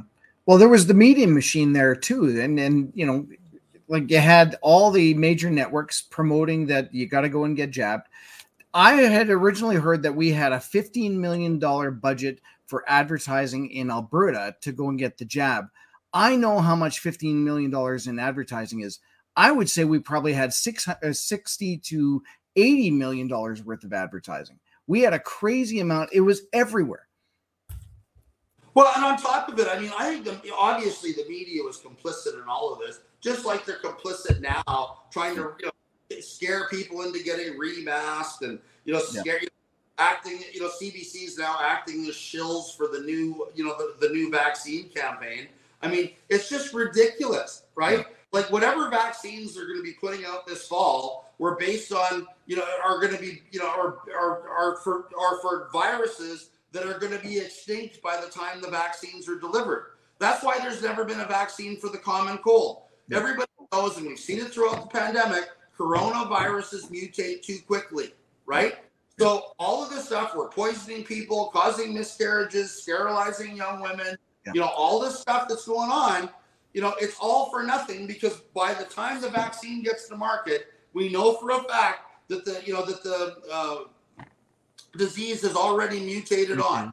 And of course, the other thing we're hearing now, which is just, you know, just absolutely mind boggling, is their, their uh, part of their fear campaign and part of the new fear porn is that oh well you better get vaccinated because this new strain of COVID you know it's especially you know um, you know it's especially attracted to people that have been vaccinated right so it's almost this tacit admission that if you've been vaccinated your immune system has been seriously compromised yeah. and you know get ready for every new round of whatever it is that comes out because you're going to get it because we buggered your immune system. And the only hope for you is to stay on the vaccine train and get shot after shot after shot until your heart's completely encapsulated in plastic in a yeah. form of pericarditis that you're not going to survive. Yeah. I mean, this is what's going on in society. And of course, by saying that, I'm not going to be accused of being anti-vax and all the, mm. you know, all the normal names that they want to put on us. But it's like, I'm sorry, I know too many people that have been vaccine injured now to, to shut up about it because I'm sick and tired of this crap. Uh, we may have another guest joining us. They're a little bit ahead in uh, in Amsterdam, so he might be sleeping, but he might pop on just just to give you a heads up. I agree with all that, Jeff. Like, there's so much going on. It almost if we're supposed to be talking about me here, man. Just kidding. Oh, I, my stuff is like my stuff is the least of all of this right now. We have so much other stuff going on um, and and I'm I'm glad that you're bringing this up because there's a lot of people suffering. Uh, no, I want to go back to that for a second, and I do, in a non-facetious manner, want to acknowledge your COVID heroism. I mean, that's not heroism; it's uh, stubbornness. No, no, you, you you can shut up and take this for once. So you are a true hero, Chris. I mean, you were handcuffed. Your business was padlocked. You were drug away in chains by the fascist regime that was running Alberta because you had the balls to stand up and say this is wrong. Mm-hmm. And that's something that, you know, that I'm I'm really proud to be associated with you and I'm really proud of you for doing. And you know, I, I, I think that you really need to be acknowledged as being one of the true heroes of this whole thing. And uh, you know, I have a small part in helping having your charges dismissed. Good for you for standing up to them. I appreciate that. Thanks. I, I actually uh, I made a comment to the interviewers, like the reporters that were outside the courthouse today. I said, you know, we'll see who's got the courage as a journalist to actually speak the truth and, and tell the important things. And I said, throughout the last three years, I've spoken to dozens of MLAs, uh, premiers. I've spoken to pre, uh, past premiers, doctors, nurses, experts in, in, in medicine, all sorts of different people. And the running theme in with a lot of people that were in authority or in uh, in the legislature in, in the last three years was when they met me, they said, "Hey, we were rooting for you, and we knew it was wrong, but yeah. we just couldn't say anything." And one of the news outlets actually published that statement. That's a true statement, Jeff. You have no, you probably do have an idea how many oh, people yeah, no, you in positions of power that said they knew it was wrong, but they couldn't do anything about it. There, there were all kinds of MLAs that were telling me off the, you know, off the record that they supported the litigation that we were pursuing and that we were on the right track and just to keep it up, et cetera, et cetera. But it's like what really bothered me. And I mean, I was, and I was pushing it with them. I pushed it with Nathan Neudorf. I pushed it with, you know, pushed it as hard as I could with the entire caucus and you know demanded that they exercise some courage, right? And you know throw Kenney out on his ass, which they never did. I mean, it took all of us coming together yeah. and you know and and doing it you know through popular revolt. But I mean, Cox should have thrown him thrown him out on his ass long before it came to that. You know, and you know, none of them had the balls to say. Well, I shouldn't say that. There were people, obviously, that that I admire and support. Guys like uh, you know Todd Loewen that had the you know had the guts to stand up. Guys like uh, Drew Barnes that had the balls to stand up. You know, but few and far between. And I'm telling you, that caucus was marked with nothing but cowardice. Here's a good one for you. I'm gonna I'm gonna leave you with this, Jeff, or not leave you with this. I'm gonna hand this one over to you because you know about this. You've been hearing about it for years. What are your comments here? So it says saying this win is not really a win for the people, though. They're saying it actually gives the CMOH even greater powers. I'm confused by what they mean by this. Well, Wendy, don't be confused. It's a court judgment, and you know, quite frankly, the as far as I'm concerned, from and this is from a legal perspective, the only part of the judgment that means anything, right, is the part of the judgment where the judge said these orders are illegal or ultra vires, right? Everything else the judge said after that was what's called obiter dicta or her opinion. So mm-hmm. it's kind of like saying, if I had six million bucks, I'd have a really nice boat, but I don't have six million dollars or a boat, right? But that having been said, the fact that the judge pointed out in her decision that there's still some judicial confusion as to the extent or the to which Section 29 could be applied, or that another um, CMOH could become dictator of Alberta um, really underlines the need for the legislature to act and the legislature to amend the um, uh, amend the Public Health Act, and that's why it's really important that everybody that either you know doesn't have a membership to the UCP or who is a member, you know, get one and go to the AGM, or anybody who is a member of the UCP, go to the AGM and talk to your MLAs and demand demand that the laws be changed this fall um, in accordance with the you know the changes that I proposed in my Substack 22 because that'll keep that from happening ever again. But the legislature needs to start acting and rein the judges in because the judges really don't understand this stuff. They've proven that they're far too um, easily swayed by all of these ridiculous arguments that uh, somehow or other, um, you know, whatever it is that somebody like Deena Hinshaw says, you know, has to make sense. You know, this needs to stop, and we need the legislature to rein these people in.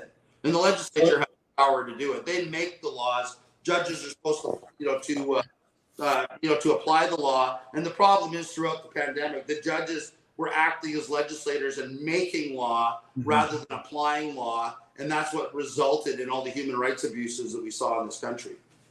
Here's some backstory to, to this comment. So Stanford, the um, they are I they're trying to do some good things, but they're borderline uh, borderline trashing people like me and you and Jeff. They're basically saying that uh, because we're not using the Bill of Rights, we are condemning Canadians to being uh, under tyranny under the Charter. And there's a lot of mis- misconceptions here. One of them is that it's giving the CMH CMOH even greater powers. It's not. All the judge said was that the CMOH actually had those powers should it have been done the right way. It, there's no more power or less being given here. It's just clarifying that she could do this if it was done according to legislation. No, but again, that was just her opinion, right? Right. Her actual decision, the only decision that matters, right, is that the orders themselves were ultra vires. They were against the law. The minute that's it. After that, everything she says is her personal opinion. It's not binding precedent, and it doesn't even make sense. You know, from in, from my respectful opinion.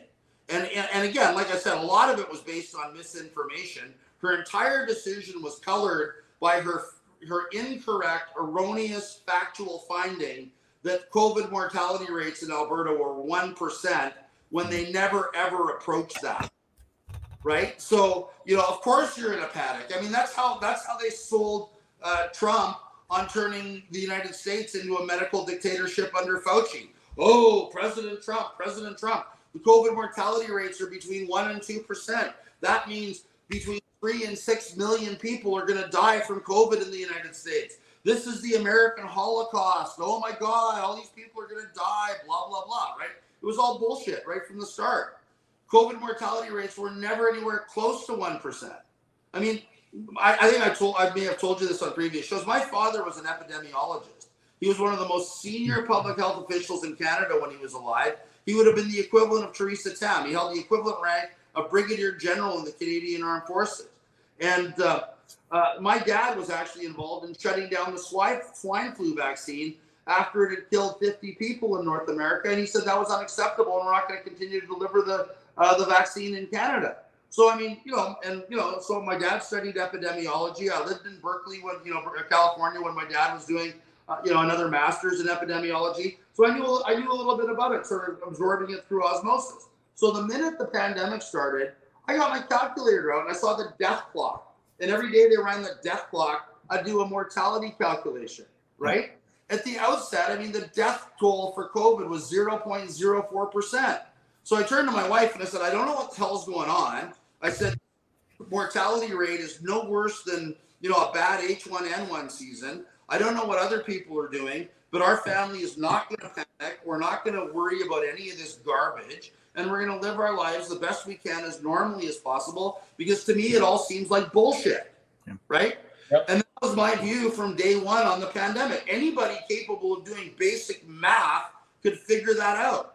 So how you go from 0.04% to 1 and 2% mortality rates, you know, it's just ridiculous. It was never based in reality. It was always just this huge, you know, in Latin we call it, in, in law we call it an in terrorem argument. Let's terrify the world with how horrible this is going to be. Well, that judge bought into that misinformation. Mm-hmm. It was you know, magic. Literally was sold misinformation by AHS players, right? And, and NHS was selling misinformation throughout the whole pandemic. We were dealing we were dealing with a court case for Eric Payne and uh, um, Moser and others, right? And in that court case, they actually filed out. They got a Nobel Prize winner, no less. A guy by the name of Sir Michael Houghton from the Li Ka-Ching Institute in uh, virology at the University. I call it the Institute because it's all about the money. Just follow the money, right? So this guy files an affidavit that says that the pandemic will not end until every single human being on the planet has been vaccinated for COVID. It was like one of the most ridiculous pieces of evidence ever, right? And mm-hmm. this is this was again the, the misinformation that AHS was putting in front of the courts, and the courts were gobbling up with a fork and spoon. Like it's just disgusting what happened throughout this pandemic. And AHS's role in this, and AHS's role in promulgating misinformation, both to the courts and the Alberta public, is something that needs to be looked at under a microscope. And every lawyer and every goddamn doctor at AHS that was involved in promulgating this information needs to be fired. I agree. I got to move on because we have a guest waiting in the waiting room, but I want to, mm-hmm. I'm just going to say this real quick the reason why I don't uh, advocate for what organizations like Stanford are doing, they're, in my opinion, now I'm not a lawyer, but they seem to be using pseudo legal arguments that don't have a chance of success, that haven't resulted in success. They're claiming success for um, for things that they really had no uh, no no part in, And then they're saying that people like Jeff, who are fighting this thing tooth and nail, are something like, you know, they're not good guys because they're not just using the Bill of Rights. And if only we use the Bill of Rights, we would win. Everyone yeah. would just win. It's all baloney. It's all fake. If you want to go down that path, go ahead, fill your boots. Um, if you want to end up in my position where you're basically fighting for your, your life in court and you want to try those things, go ahead. Uh, I haven't seen it be successful. It doesn't seem to have a foundation in law, and I'm just not going there. Just to jump in on that, Chris, I we did put forward a very strong Bill of Rights argument, and the yep. legislative, you know, changes to the Interpretation Act that I'm putting forward address the Bill of Rights and to strengthen the interpretation of the Bill of Rights. So I don't mm-hmm. have a problem with that, but I do have a problem, like you say, with the kind of freedom on the land kind of people yeah, yeah. that are trying to steer people down a dangerous legal path and putting them in legal jeopardy with a whole bunch of quasi legal theories. I mean, you know, like you know, I'm in, I'm in a litigated case for two years, and I'm not gonna I'm not gonna raise the Bill of Rights. I mean, I put the Bill of Rights in front of the Charter. I thought we had stronger arguments under the Bill of Rights than we had under the Charter. And my argument under the Bill of Rights was there's no Section One exemption under the Bill of Rights. But Justice just completely ignored all of that, right? And that's the key, right? Want to rule in our favor. So the, the issue isn't the statutes. The issue isn't the lawyers arguing the cases. The issue is that we need to amend legislation to restrict the ability of judges to color outside of the lines to the extent that they're coloring outside of the lines. And I think that's you know that's where we need to go as people. We need to you know we need to take control of our lives back. You know from a you know largely liberal appointed judiciary, and um, you know make sure that our you know our rights are actually respected on a going forward basis. Bingo. I'm going to answer one more question, then we're going to bring our uh, friend from Holland in. So, Cora says, "Is it possible to get rid of Section One in the Charter?" Now, uh, I will tell you that in order to make any changes to the Charter Rights and Freedoms of the Canadian Constitution, the hurdles are almost insurmountable. Yes, yeah. We discuss them at APP events, webinars, and online and frequently asked questions you can head over to www.albertaprosperityproject.com to find that information. So the, the short answer is yes, it is possible to do it. The long answer, more long answer is it is possible, but it's highly unlikely unless we do something like we've never done before in Alberta and we have a referendum on independence and we have our own constitution. So that's that's where I'm going to leave and that. And just let me jump in on that from a legal perspective, Chris. That's sure. one of that I'm proposing, the changes that I'm proposing to the uh, Alberta Interpretation Act, one of the things that we say is that Section 1 has to be interpreted extremely narrowly and should only yes. be used in the case of the imminent destruction of the Alberta legislature or the Alberta population, right? Mm-hmm. Because what one of the arguments that I made to the court, and I'll you know I'll make it again here, is that Section One, you know, really should not be utilized other than in the direst emergencies because, like the Bill of Rights, there's a legislative remedy if the government wants to trample on our rights. And that is under the Bill of Rights, under the Charter, and, and under the Charter, there's another mechanism. They can invoke the notwithstanding clause, right? And what I've been arguing is that when courts hand out Section 1 remedies like lollipops, and now every time I hear Section 1, I think of the lollipop song. Lollipop, lollipop. Here, government, have a lollipop, right? It's like anytime they get in trouble, they invoke Section 1, and the courts hand them out like lollipops. What that does is the court is literally interposing itself between the citizens and their elected legislatures, right? Legislator. So every legislator, anytime they want to trample on our rights, should have to do it on a on a roll call vote on the record so we can see who every bastard was that voted against our rights. And then when it comes time for them to be reelected, we can stay at home on our couches eating popcorn like people did in Calgary with Shandro and coughing and have the bastards voted out of office. That's why Bingo. Section 1 remedy shouldn't be available. And think about it in the case of, of uh, Ingram. What would use for invoking a Section 1 remedy you know, even, you know, that far after the fact and say, oh, I would have granted the Section 1 remedy. The government never proceeded with any urgency. They delayed the case at every turn. They drug us through the courts for two and a half years. Yes, so yes. where's the freaking emergency that you need to invoke Section 1? You know, they had plenty of time as a legislature, Jason Kenney and all of his little cocktail drinking pals, you know, could have, you know, called the legislature together and stood up like men and women with some balls and invoked the notwithstanding clause in the Constitution. But no, they want to hide behind their lawyers and hide behind Section 1. And that fig leaf needs to be taken away from them. And the, you know, my proposed amendments to uh, Section 1 of the, uh, uh, you know, to the Interpretation Act would do that. Yes, in this day and age, both men and women can have balls, folks. on that note, on that note, and quite frankly, to be clear, I know some women that have bigger balls than most of the men elected to the legislature right now. I don't know how to say it. Stems away. Vote them out. Yeah. Vote them out. Yeah. Absolutely. On that note, I'm going to bring on uh, my friend Jasper, who actually can read that and pronounce it properly. Good morning, Jasper. Stem. Good morning. Stems weg. Good morning, Jasper. Hello. How's it going? Good morning.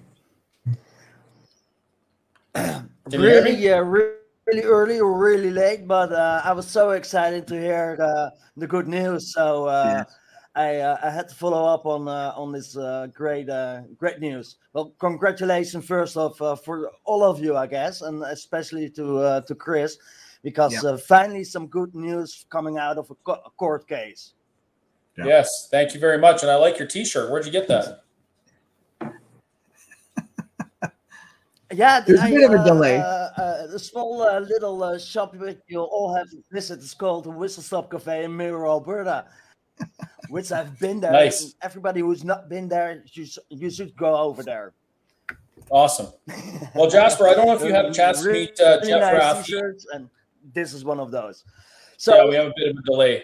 Jeff was one of the lawyers uh, who not yet, watched but, the lawyer who, nice you, who Jeff, ran point on the Ingram case and got uh, uh, you know the judge to rule in our favor. So uh, I, I just wanted to bring you on, and unfortunately there seems to be a bit of a delay. But I wanted uh, you to just let us know quickly what's going on in Holland, uh, and kind of put that in perspective of what we've just seen here in Canada. Mm-hmm.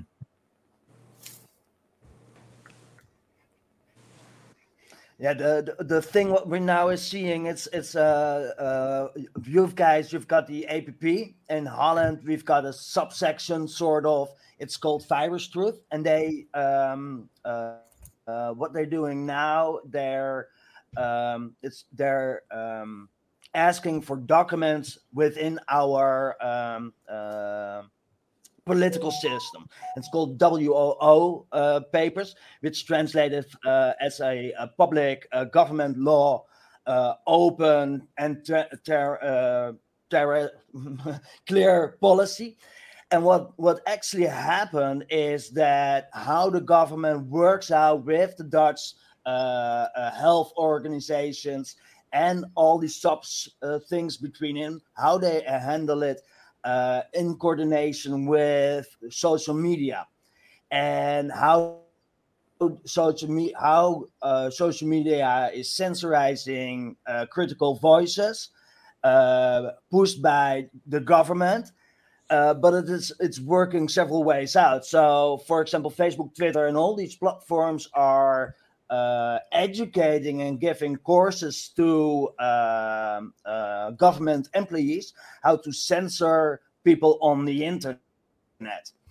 For for example, the uh, in 2020, start of the 2020, uh, our YouTube page with over uh, 30,000 k followers has been leaded, and the government knew this before we did.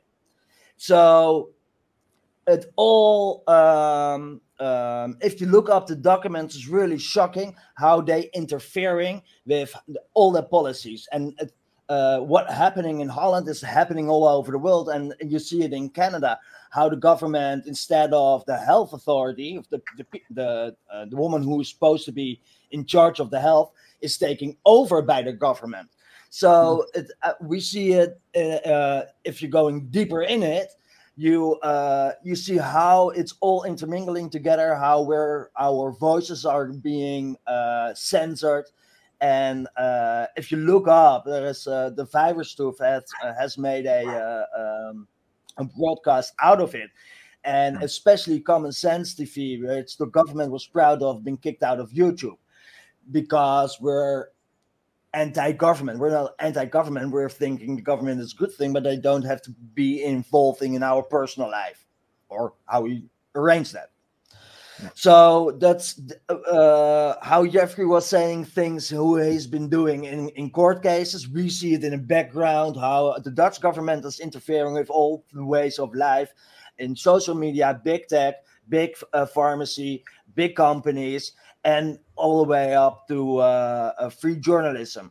So uh, it's it's uh, quite massive, and I think if if in Canada is is and Alberta as a, a, a, a way of getting these documents um, from the government, you will see exactly what's going on because they need to be. Ter- uh, ter- uh, I don't I can't pronounce the word.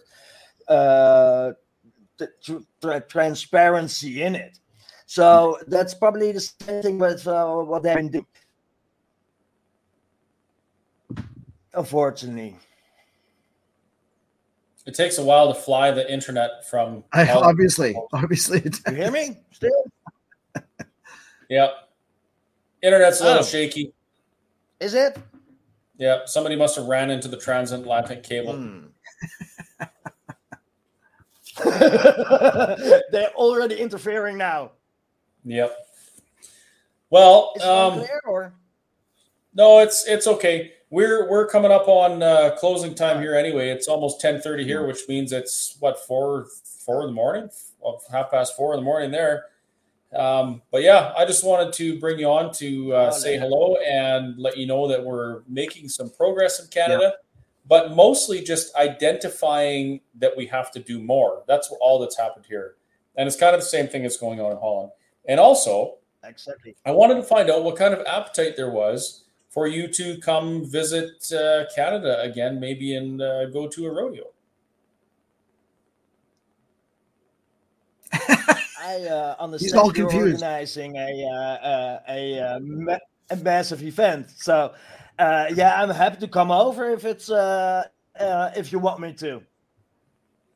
Okay, well, we'll see what we can do. It's going to take a little bit of support from our friends, but you know what they say: you get by with a little help from your friends. So yes, Folks, Kerry and I, we have formed a production company called Chris and Kerry Productions. The name seems fitting considering our names are Chris and Kerry, and we're doing Pretty much, yeah. Our first major production is the Ramstead Real, Realty uh, Bibles and Bulls Rodeo, which is the second annual Bibles and Bulls Rodeo. And that's occurring in Bashaw, Alberta, September 8th, 9th, and 10th. If you haven't already got your tickets, you can't get any more. They're all sold. Just kidding. I'm just kidding. That would be that would be absolutely amazing. Absolutely. That would be. If you haven't got your tickets, get them. Uh, there's a couple reasons. The first reason is it's going to be an absolutely amazing time. We're going to have a, some great rodeo. We're going to have some awesome music. Kerry will be there. So I mean, what more could you ask for? That's exactly. If Kerry's there. Uh, the second reason is, you know, people are always asking, well, you know, how do we support you, Chris? How do we support you, Kerry? Well, you could participate in our capitalistic endeavors, and this is one yeah. of them. Uh, Kerry and I really enjoy doing these types of things. We like uh, having events and bringing people together and having a good time. Yeah. And so it seemed fitting to do something like this. So by purchasing tickets and attending these events and, and, having some fun, you're helping us out. Uh, maybe you'll see Jasper there. We'll see. Hopefully we can we can arrange that. But yeah, definitely get your tickets. There's also still uh, some spots available for vendors, both indoors and outdoors. Yeah. We have space for roughly 300 campers, I would say. Yeah, for sure. I, I would say at least 300. Yeah. So there's lots of room. Bring the bring your family, bring your friends, bring your enemies. Uh, who cares? Just come out and watch some rodeo, have some beers, and have some conversations. Yeah. It's gonna be a great time. And you can get more information and tickets available on the Chris and Kerry Show.com. Um, I'm I was actually really busy this weekend, and then of course I lost today because of such a, a, a momentous um, decision being made, and um, not not able to get as much done today as I wanted to. But probably as of tomorrow, the actual schedule will be, will be posted. and uh, we will be looking for volunteers. It's difficult to ask for volunteers if you don't know what the schedule is like. So that's kind of what needs to be done. Uh, we're working with a production company that's actually going to come out and do the uh, audio and uh, and some of the video stuff, lighting for the the concert on uh, Saturday night. I'm really looking forward to that. It's not just putting up a couple of speakers. Um, no, this is the real deal. And we really you know we do tend to do that just because it's convenient at the at the whistle stop and we've got you know that that stage that pseudo stage set up inside the semi trailer. No this is an actual stage. It will have a lighting a lighting rack uh speakers um professional sound professional lighting. So you're you're getting kind of the big show you're definitely getting the big show for uh, for your admission, as well as the rodeo and uh, and barrel racing. And uh, we're we're even getting a few um, kid events that are going to be taking place. And again, that's kind of what I want to put on the schedule so that you know what's going on. So Friday night, the big thing, of course, is the barrel racing. We're going to have a couple of musicians, and then we're doing karaoke after that on Friday night. And then on the Saturday, we do free pancake breakfast and we'll do uh, the full full meal. Actually, maybe not a full meal rodeo, definitely the bowls and a few other events in there. And then uh, and and kids entertainment as well.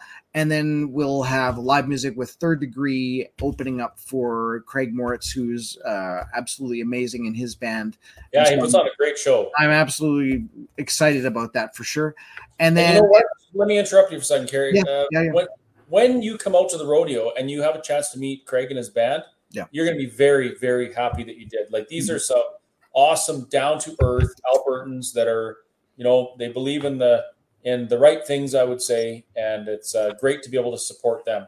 That's and right. I need, I also need to mention that we do have sponsorship spots yep. still yep. open, a few of yep. them. So you always, you always use more sponsors. And again, this sponsors they can help out just uh, monetary. They can help out with prizes.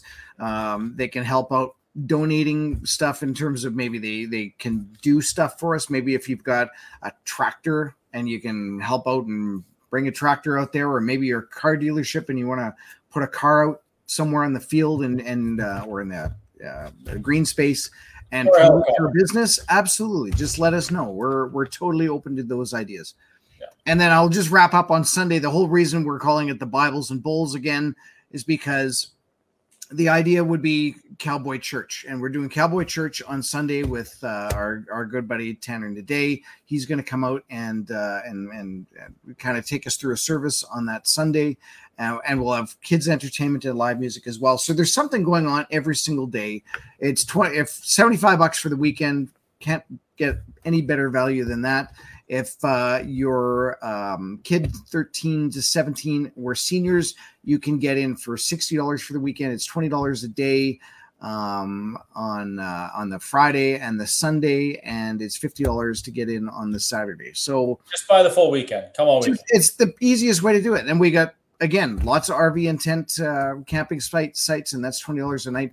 That's also on the website as well, and we'll be putting uh, vendors um, uh, information on there as well too. So yeah, I'm going to be busy. I think I'm going to be banging away at the uh, keyboard here till like three in the morning, yeah, which means nothing be- to to Jasper because that's all he does anyways. He's just he's yeah. up 24 hours a day. So. Yeah.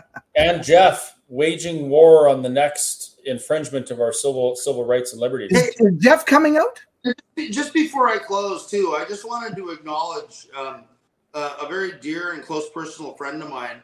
Uh, her name was, she passed. She passed away oh. a couple weeks ago after a, a, very you know brief battle with cancer.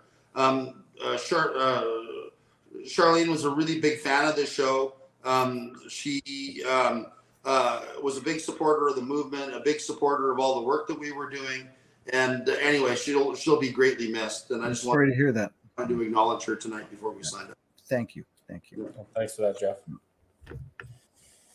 Well, folks, it's uh, ten thirty four. We've been listening to Kerry ramble on for two hours now. At least that. What have I put in ten words this entire episode? yeah, I know. I know. You talk long. You'll hear more from me on Wednesday when uh, I'm hosting the APP webinar, and we're having. Uh, I'm excited. We're having uh, Jason Levine on, and he's going to be talking about the Coutts Four. uh, and what's going on with that in terms of what he's being able to figure out uh, with uh, some of the justice stuff, stuff, stuff that seems to be corrupted in uh, in the way the, the the whole case is gone. So you'll definitely want to see that. And then, of course, we bring that in for an Alberta Prosperity Project webinar, and we talk about how things can change if Alberta was its own independent, whatever you want to call it, or at least had some more power within Canada. And so Yeah, that's it's uh, about the problems; it's about the solutions. Absolutely, it is. So stick around and uh, see that on Wednesday at uh, yeah. Don't stick around; that would be ridiculous. But sh- come back on Wednesday at seven o'clock. We do the Wednesday webinars uh, with uh, the Alberta Prosperity Project. Absolutely. And I also want to plan another uh, episode, Jeff, where we go through your policy resolution. That would be great.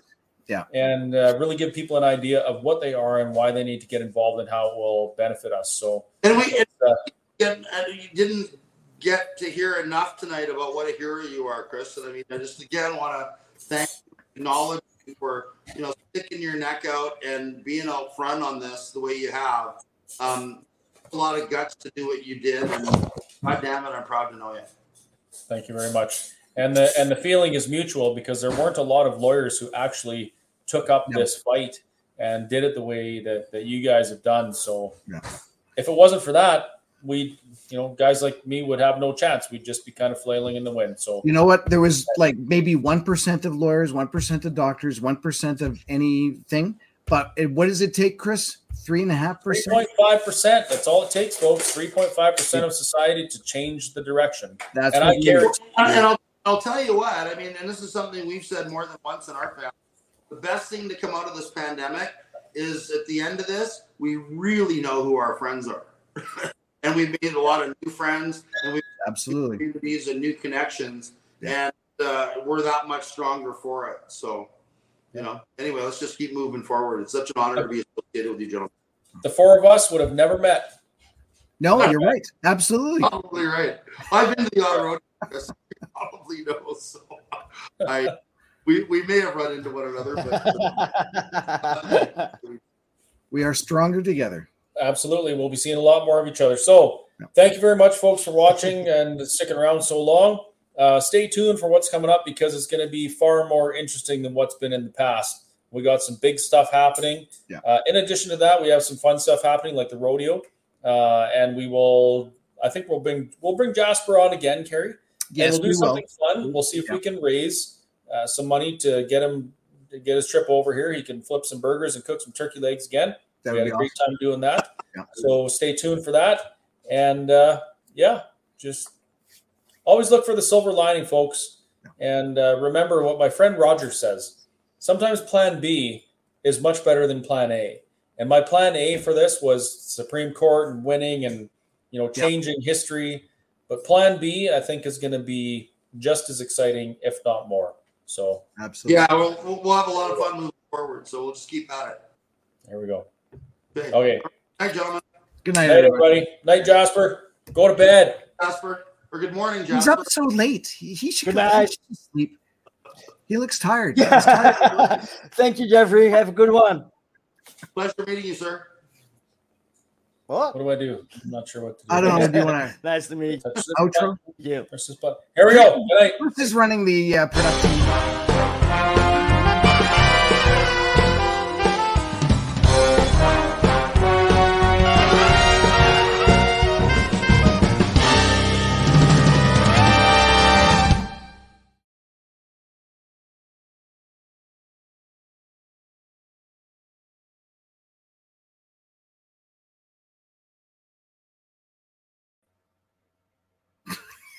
I knew you were going to do that. I knew you were going to do that.